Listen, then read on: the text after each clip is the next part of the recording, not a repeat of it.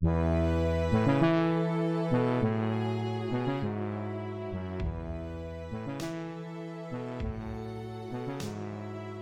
world. I'm your host, Max Patton, and this is Dreaming Polygons, the podcast where we explore the games industry and where it's headed by interviewing the voices and perspectives shaping its future, one polygon at a time. Today, our guest is Mariana Graham, also known online as Razzleberry Fox, 3D modeler and artist at Plukit, working on the farming and building game Staxel, as well as a former modeler and animator at Mojang, the makers of Minecraft. Let's see what she has to say about what it's like doing 3D art and hear her personal story about how she got into games to begin with and her advice for others. Hello. Hey. Hi. So, uh, first, let's start with your story. At what moment did you decide that you wanted to be an artist, and what was the moment that made that apparent for games? So, I've always been a pretty artsy person. When I finished high school, uh, I used to draw a lot and stuff, but I went more for the music route, and I studied music for 12 years. And then after that, I was kind of tired of having to go like on the road and go to shows and not spend time with my family and just like weekends were not a thing. Uh, it was long nights, uh, and you started super early in the day. So I saw all my friends going out and having fun, and I had so much responsibility with music. Uh, I decided I wanted to try something new. So I started. Uh, I, well, I went to college again University, mm-hmm. and I mm-hmm. studied industrial design, which is a very art centric branch of of of. It's kind of like architecture, but in like small. Mm-hmm. So like anything that's like furniture or cars or electronics or all that kind of stuff is uh, industrial design. When I was in university, though it had some technical aspects because it was kind of like it's also kind of an engineering thing. Uh, we also did a lot of art, so I would constantly be drawing. I took like all nine semesters, I had to take art, and like since like from drawing on paper all the way to like computer and digital art too. Um, so we learned the basic first on paper, and then we moved into digital art. When I started to use 3D modeling software, I fell in love. It was like my favorite thing to do. I started with 3D Max, uh, another software called SolidWorks, and one called Unigraphics, which is more for engineering. And they use it. Uh, General Motors uses it for designing their cars. Huh. Uh, and after that, I just kept going. Um, I finished school, but like right the last two or three semesters of university, I discovered Minecraft, and I loved playing like playing the game and like building stuff and then as as I've said before I wanted to be able to decorate so I started making models. And after like 4 years or 5 years of making stuff, I had suddenly generated a portfolio that caught the attention of game studios. When I was at Minecon in London, and for those who don't know, that's like a convention centered around Minecraft. Yeah. Uh, um, they have this on the convention floor. They had a section for indie games and, and developers. Well, you start to mingle with all these kinds of people, and it was interesting because they already knew who I was. We we had gone to like a bar afterwards just to talk and stuff. We started talking about their new game and everything, and it still took about six months until uh, Bart from Plukit, who are the creators of Staxel, uh, contacted me through the other artist, Connor, as well. We'd kept in touch. That's how I started moving into the game industry. And so, just rewinding back a bit, was Minecraft like your first game that you got into? No, um, I've been gaming since I can remember. Um, I think my first gaming console, I used to play on my parents' Atari. So I was really young. And then my dad bought me a Sega Genesis. It's a 16 bit console uh, from the 90s. And I was six years old and I had my first console. Before that, I played on also floppy disks, like huge floppy disks on my dad's IBM when people didn't even have computers. My dad had a computer because of his job, he had a computer at home. And I started playing games on floppy disks on his computer.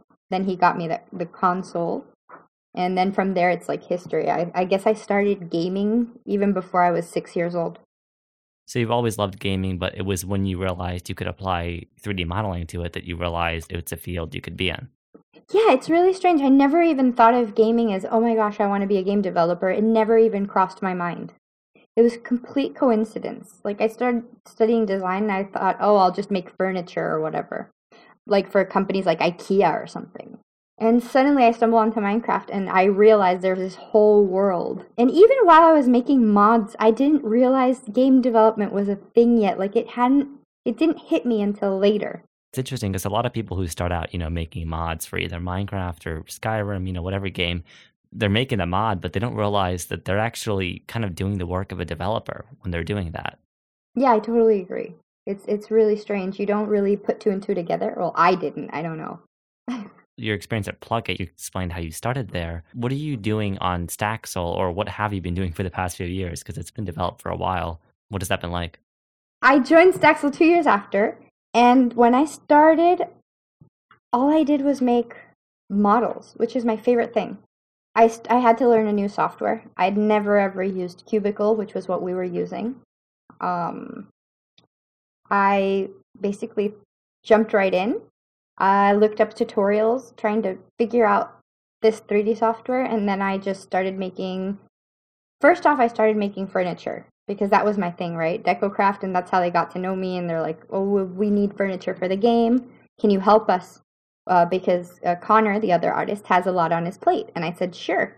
So I started designing a bunch of different furniture sets for Staxel, and after that, it was more of a we need some help making crops. I had never struggled more than when I'm making organic things. Like plants are hard. Yeah. And each crop had like 24 growth stages or something. Jeez. Um, so I I don't know. I don't even know how many crops are in Staxel and trees and berry bushes and everything. So the other artist had made a couple, um, and I just looked at his stuff and I tried to emulate like positioning and everything, and I started making all the growth stages for the crops. And after crops, it was like, oh, so we need to, we have some really old blocks that need like a, a do over because they're like completely a different style. Um, so again, I started working on also furniture, but simultaneously started fixing like bugs, graphical blo- bugs in the blocks. That was, I think, the least fun work, having to re do stuff that already is there that isn't really your work and you didn't really do and you have to figure out the style to make everything match someone else's vision. Yeah, I wanted to ask that because you make it sound easy, but obviously, you know, making stuff for a Minecraft mod to fit in Minecraft style is probably different from what you were doing now, which is, you know, making stuff for a voxel game. So it's similar, but I'm sure there were differences in the art style. You just have to learn to observe. Um, I'm sure, like, this is probably the case for a lot of game companies. You have a, a lead artist or an artist that's already there. And that person already has a style and a vision and everything for the game. But getting, like, every person has their own style and their own way of seeing things and their own color preferences and everything. As an artist, when you're working in a team, you have to sit down and talk to each other and kind of decide, like, say we have a color palette for the game. Um, how many colors are allowed per color? In a voxel game or a pixel art game, that's super important. Like, do you have five shades? Do you have eight shades? Do you have 12 shades? Like, how many shades of each color are you allowed to use? Um, and from there, also, what's the difference uh, from one shade to the next? Like, how different is like the light one from the next one to all the way to the darkest one so that everything matches like the degrees of darkness of saturation of everything. And then also trying to observe stuff that isn't really palpable like how a certain person does their shading and stuff so you have to mimic it so that everyone everyone's art looks like it was made by the same person even if it's a big team you're describing this, and I'm realizing it sounds almost mathematical. Yeah, you might say that. Uh, there's thankfully there's palette generators. You input stuff. You say this is my starting color and this is my final color. Please calculate all the colors in between. So you can actually do that. You can uh, pick one, uh, I don't know, ten different colors, and it'll give you the palette the complete palette up to the point you want it for each of those colors. So a lot of it you don't even have to do it. There's so many tools, and a lot of them are free, and you can find them online. Uh, like palette generators for pixel art, and you'll find a bunch. You can tell it how many colors you want and, and everything. So you just pick one color and it makes all the derivations yeah, I mean, color is something, it's one of those things that seems simple, but like I follow a lot of game developers on Twitter and I hear conversations like, you know, I have no idea what I'm doing when I'm designing a palette for my game because there's a lot of people who are just mainly programmers, right? And they're making their own games. And I heard one guy said he just copied the NES palette, which, you know, fair enough because some people just, it's kind of intimidating to do stuff like that, which I guess is good that you are working in a team of multiple people and, you know, yet experience obviously working with things like that. I think uh, my studies in university for industrial design were super important because we did take like a whole semester of this class that's called color theory. All you do is learn about color theory. What colors give you what sensations, what like everything from like sens- sensory, like feelings and everything, to what colors fit together and why. I think that formation really, really helped me because I don't consider myself a self taught artist anymore because I did study for a long time, not art. I, like, I'm not an art major, but my degree revolved 100% around drawing and art and like graphical representation of something that in the future would be a real object, right? But right. you have to start somewhere, and that somewhere mm-hmm. is drawing it. Yeah, because a lot of design is not just the act of making stuff, but it's planning it out and planning out how it's going to work and, you know, like what colors you're going to need, all of that stuff. People take it for granted when they're playing a game, like, oh, this is simplistic voxel 3D graphics, but it still takes a lot of work, I imagine. Yeah, um, I remember one instance where Connor and I sat down and we basically were like, Okay, so well, actually, it was because I was complaining at him because he had made the the like the NPC model and all the animations. Like he's amazing. But then he had also made some furniture because they didn't have any furniture for the game, and he had made some basic little pieces of furniture. But the furniture looked way too small for the characters. Like like it was toy furniture compared to their size. And Connor's a brilliant artist, but he does not have the same formation that I do. When I studied industrial design, you learn uh, biomechanics and and um, proportion, and his human models were perfectly proportionate, but the furniture he made for said humans that were going to use it, or in this case, Staxilians or whatever you want to call them, they didn't fit the measurements of the Staxel people. So I actually sat down for like we must have spent an hour just talking and taking measurements and me trying to make a whole document, a design document for every piece of furniture in the game, what the measurements were. And I'm not just talking width and height and depth. Uh, I'm talking if it's a chair, at what height do the knees bend so that you can sit and and your feet are still touching the ground? Um, how high do the armrests have to be?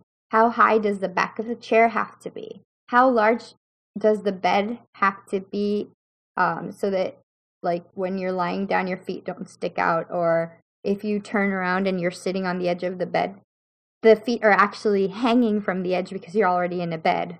Or, like, you have to take into consideration all of the animations we had with the furniture and how they were going to work.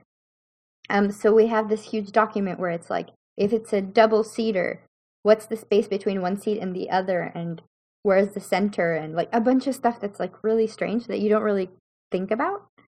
But it had to be done because it didn't look correct in the beginning. As we strive to make games more immersive, I guess it's important, you know, to have people like you who come from different backgrounds because a lot of this stuff is just taken for granted and it ends up looking kind of weird if you're a player or if you notice these things because a lot of people do.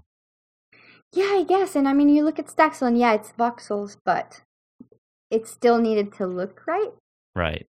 And Staxel's launched recently on uh, early access on Steam, which is a big deal because previously the game was kind of a early access preview on its own thing, but now it's on Steam. It's a much bigger audience. You've opened the floodgates.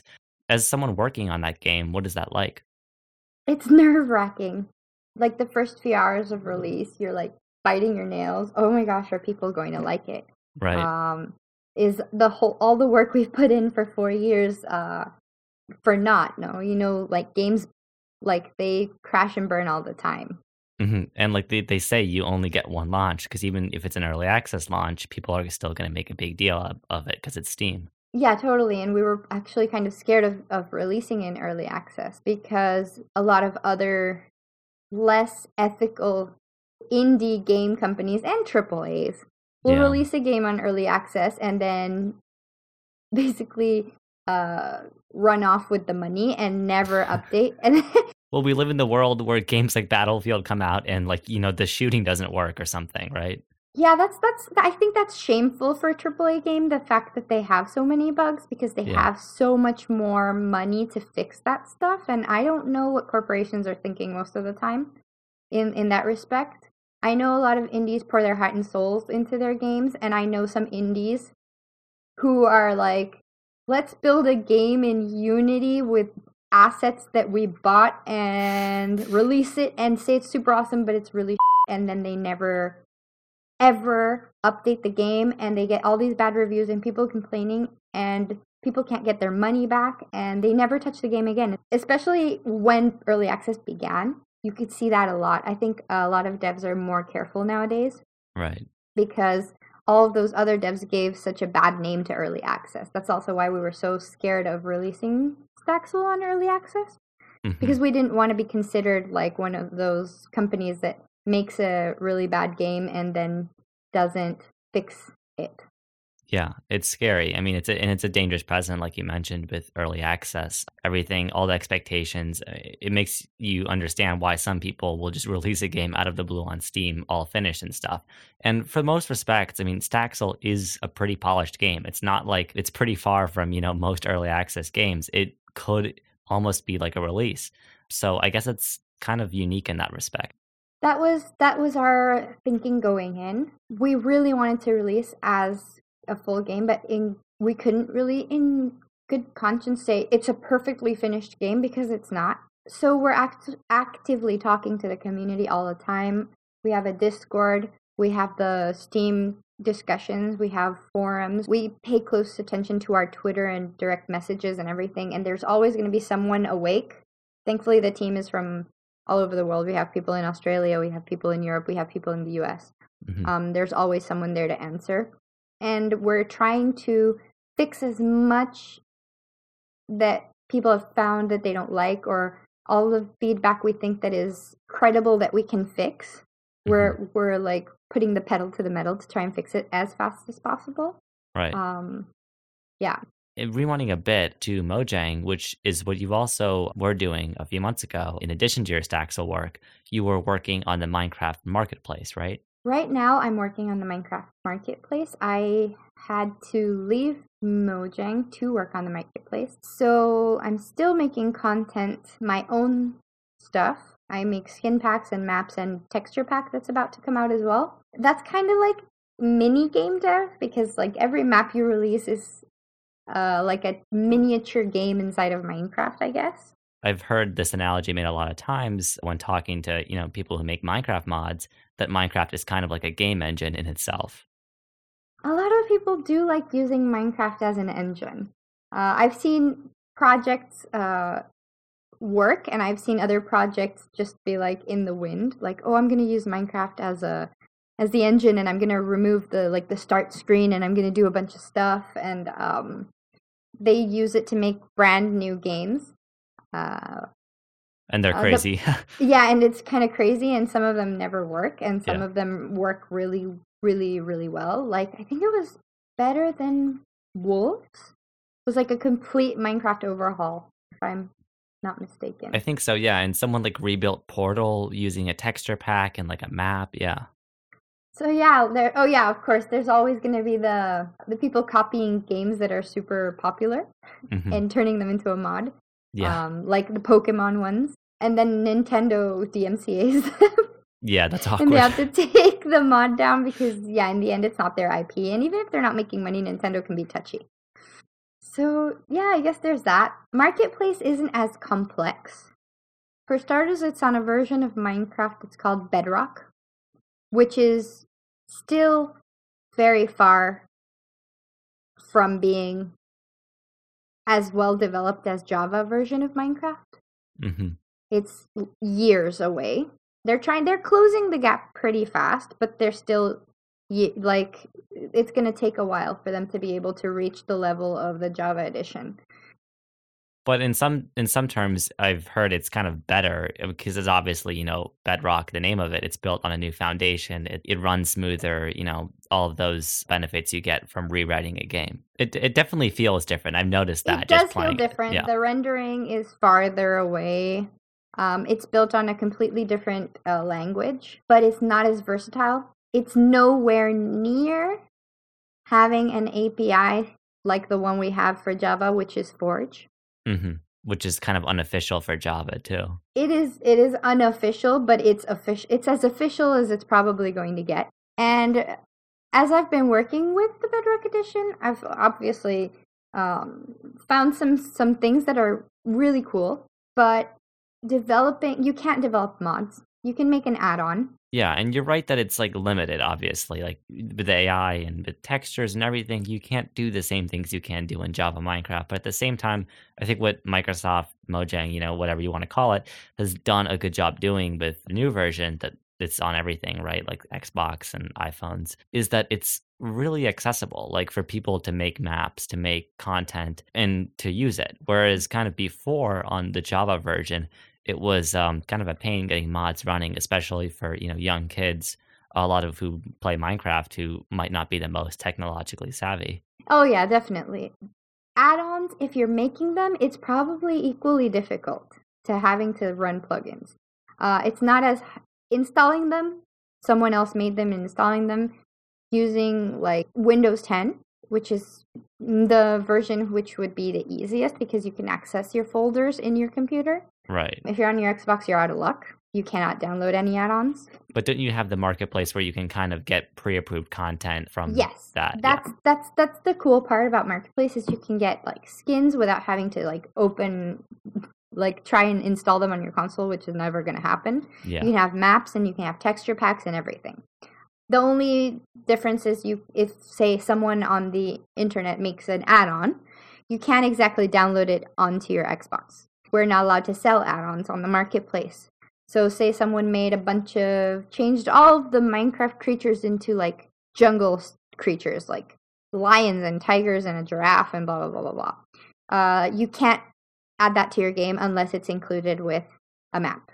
Mhm. So you can only access them via a map that already exists. Add-ons are not a thing for Marketplace, and they will probably never be a thing for Marketplace. Um, you will get a map that's an experience that includes an add-on, but you cannot use that add-on outside of that map. Right. So it's kind of limited to these little bubbles of content. Exactly. Yeah, it's definitely different. A lot of these, you know, like on the Java version, while it is amazing what you can do, um, it's kind of scary what I've seen that, you know, kids can download from forums just unapproved stuff, not safe Viruses. or viruses, yeah. all sorts of bad stuff. Whereas the marketplace kind of solves that. Going at a macro level, like uh, way more broad scale, uh, in the games industry, you know, you come from this background of design, right? And gaming, it's a male dominated industry. I mean, there's all these factors that make your story kind of unique. What advice would you give to people who are outsiders who are looking to enter the games industry? In the beginning, unless you're super lucky, don't expect to make a lot of money or any money. I'm serious. I worked for five years and I didn't make a cent. Jeez. Indie game industry. Rarely, rarely will an employer offer you a salary. You're going to have to get another job that probably has nothing to do with the industry so that you can eat, so that you can pursue your passion, so that you can make a portfolio, so that you can have experience publishing a game so that any company will even look at you. They are interested in what you can do. They're not interested in if you studied game development. It's important. You have the basis, like in industrial design, I had all my bases with the, the art and design and math and all of that stuff, 3D modeling. And I had perfect grades. Like I graduated top of my university, not even top of my class. Wow. No one would hire me because they don't care. They want to know what you can do. So the first, if you're in school, from when you start school, start making a portfolio. Even if your stuff is horrible, it doesn't matter. So that they can also see your evolution. How fast can you learn? What have you done? Because everyone wants to be a game developer nowadays. There are so many kids who are like, want to be a game developer. Game developers are the new rock stars. Everyone wants to be one. And a portfolio is super, super important, way more important than your diploma. If you have a diploma, that's extra brownie points. But the portfolio is like the centerpiece of everything. Work hard. Yes, you're going to have to do stuff you don't like, but on the side, when you have time, do what you like and keep records of everything. Yeah, basically that. Usually, most people start in an indie studio. Indie studios are have their own charm about them. You're not in this big corporate thing where you have tons of rules and they're checking when you're coming in and leaving work. Mm-hmm. Indie game industry is pretty lax in hours you work uh, I mean, you work a lot of hours, but you can decide to pull an all nighter and sleep during the day if that's your thing. You don't have a schedule. Mm-hmm. Uh, you can, I don't know, crunch a few days if you wanted to take a few other days off. Um, you can organize your time how you see fit. Like really small indies, like in my case. Uh, when I joined Mojang, Mojang really wasn't an indie anymore. And I actually had a schedule and I had to go to work at a certain time and leave work at a certain time and everything, right? Right. Um, in the beginning, as I said, indies are probably not going to pay you a salary. They're going to tell you, okay, so we're making a game. We like you. We have no money. We're all poor. We're all working second jobs and making this game in our free time. Do you want to help us? You have to say, okay, yeah, sure, or no, I want a paid job, and then you can keep trying, and maybe you'll find a company that'll pay you, but most likely you're going to have to work for free for a while and it's not free, it's work until the game gets released and then you get all the cash all at once. Because when you release a game, that's when you get paid. Mm-hmm. A lot of people might not like that. Well, it's honest. I appreciate it. it's it's. Uh, I mean, that was my experience, and that's the experience of a lot of people I know. Mm-hmm. If you want to do this while you make a name for yourself, it's going to be super rough. Uh, I don't want to like I don't want to sugarcoat it. Some people are super lucky. Like it also has to do a lot with who you know. Some kids get hired straight out of school because they made a really cool project and maybe Blizzard noticed them. I know of a case of a kid who made some really cool floating cars like the ones that are in Overwatch. Hmm. Blizzard saw his portfolio and they're like, as soon as you graduate, we're hiring you. Wow. Same for I think Bethesda. I've heard of cases of kids who are modders or young people who are modders, and I don't want to say kids, but like I rem- I remember when I was like fresh out of university and I thought I was still a kid. So sorry, I don't want to offend anyone with the kid thing. Uh, young adults, yeah, who want to uh, who started making mods and they made this amazing mod so much that the mod caught the attention of media or whatever and boom they are hired at a triple A studio right off the bat. Those cases, it's like it's like the supermodel that got discovered in a in Brazil in a small town, and she's the farmer's daughter. You know? Yeah. Like that doesn't happen. It's rare. Yeah. It's yeah. like one in a million, or in a billion. I don't even know. Um, they usually go for people who've been grinding all the way from the bottom for years. But yeah, I can't stress it enough portfolio. Your portfolio is the most important thing. If you're a coder, it doesn't matter your coding portfolio. It doesn't have to look pretty. It has to work. Same for artists. And as a as a as a woman in the industry, as you were asking, I really never considered my gender as something that would stop me or or that would like it never even crossed my mind that my gender was a thing. It's just like game design didn't cross my mind that it was a thing. Like I didn't know game development was a thing and right. I stumbled onto it. I never considered my gender as uh, something that defined me. It never Mhm. even popped into my head that women have it hard or have it easy in in the industry. It's more like, oh, I stumbled into the industry and this is what I want to do and I like it and I'm going to do it. It was never a matter of how has being a woman in the industry affected you or how hard has it been or how easy has it been. When I started working at Mojang, like the week after I started at Mojang, there was a few people from Microsoft came to visit the Mojang offices like they normally do every month or so. They have people from Microsoft over or they go over to Microsoft in Redmond. And there was this uh, woman and we were going out to lunch and I was like just hanging about because I was the new kid. And she turns to me as we're walking down the street and she's like, So, what does it feel like being a woman working at Mojang? Hmm. And I just stopped and I looked at her and I said, I don't know. The same as being a man, but I have boobs. That's literally like what I said. And I said, I, I have no idea what you want me to answer. Like, what do Mhm. you want me to say? Uh, I hope I, and then it, it hit me. And then I went and I talked to the person who hired me, who also happens to be a woman, Mhm. which again, I didn't even, it didn't even cross my mind. And I told her, so this happened.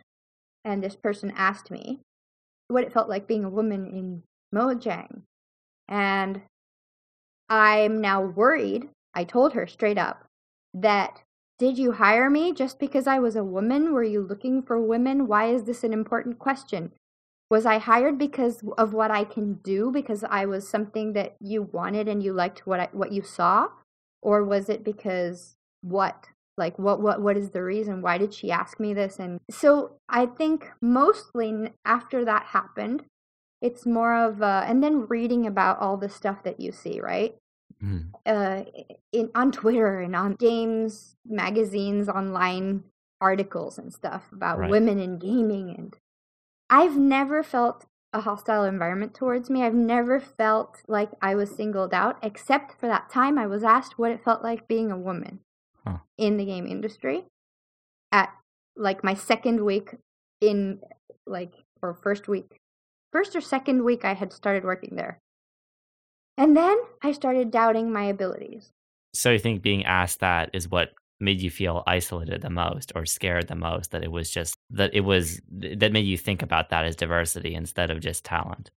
I had never really even thought about it like that. That's so yeah, definitely. The instant I got asked, it was like, wait, like, what is going on? Is it is is it my work? Like, do you like my work, or is my work just good enough that you were able to hire me instead of someone else? Not because I was better, but because I was a girl and I was ah, good enough. And that's when I started to doubt. Like at that point, it was like, am I am I really good enough? And I never felt this like when I got hired at Plukit, all of the others are guys.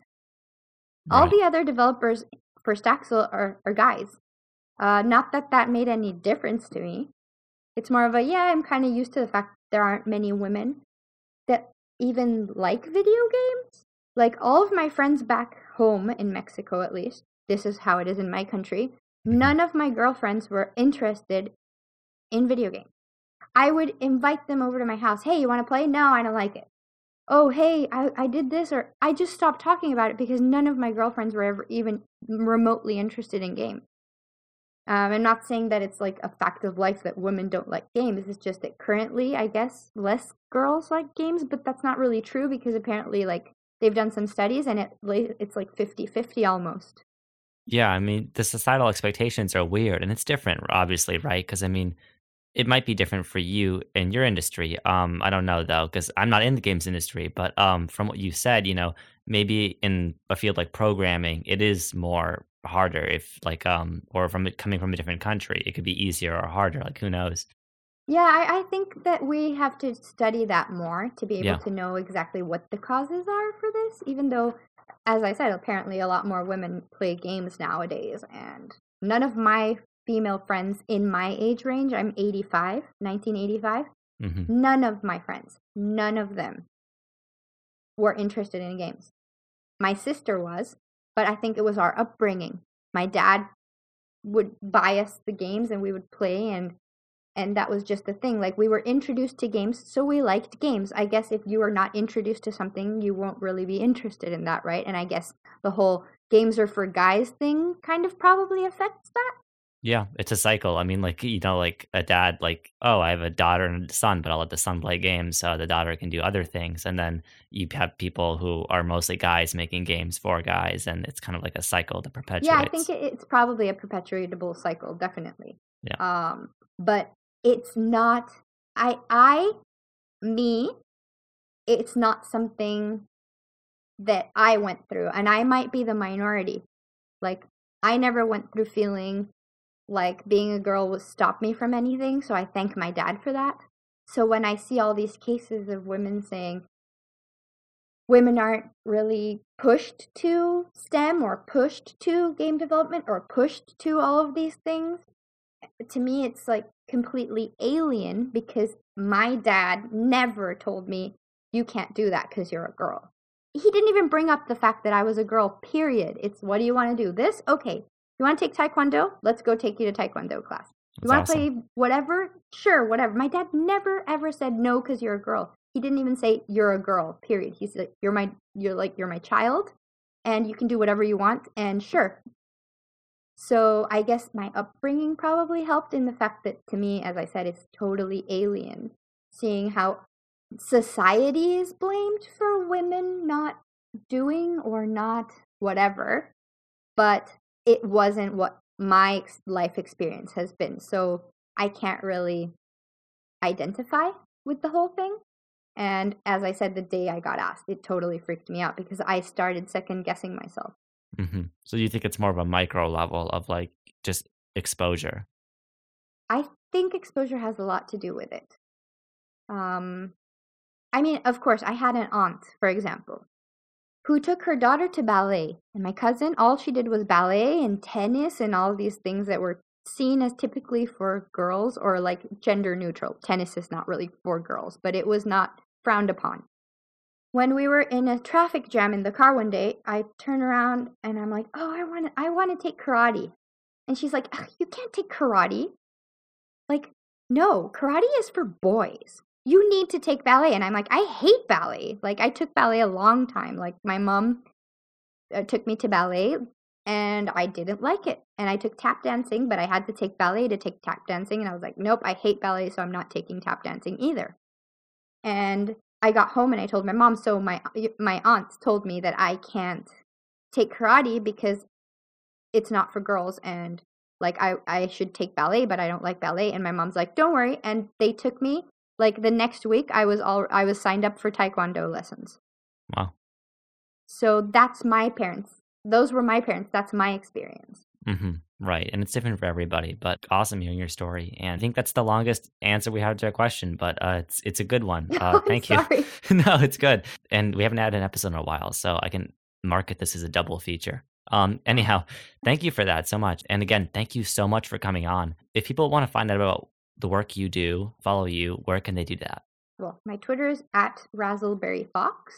My website, where I have like a lot of my Minecraft content, is www.razzleberry.es. So it would be razzleberries. And we'll link that, so don't worry about catching it. Yeah, it's a weird spelling. yeah. Um, and yeah, that's practically where you can find me. Cool. Thank you again for coming on, and thank you everyone for listening. Thank you, guys. Bye. That's all for now. I hope you enjoyed this episode. If you did, feel free to rate us on Apple Podcast or leave a like on YouTube.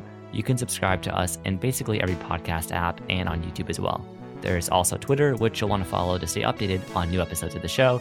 Follow that at, at PolygonsFM.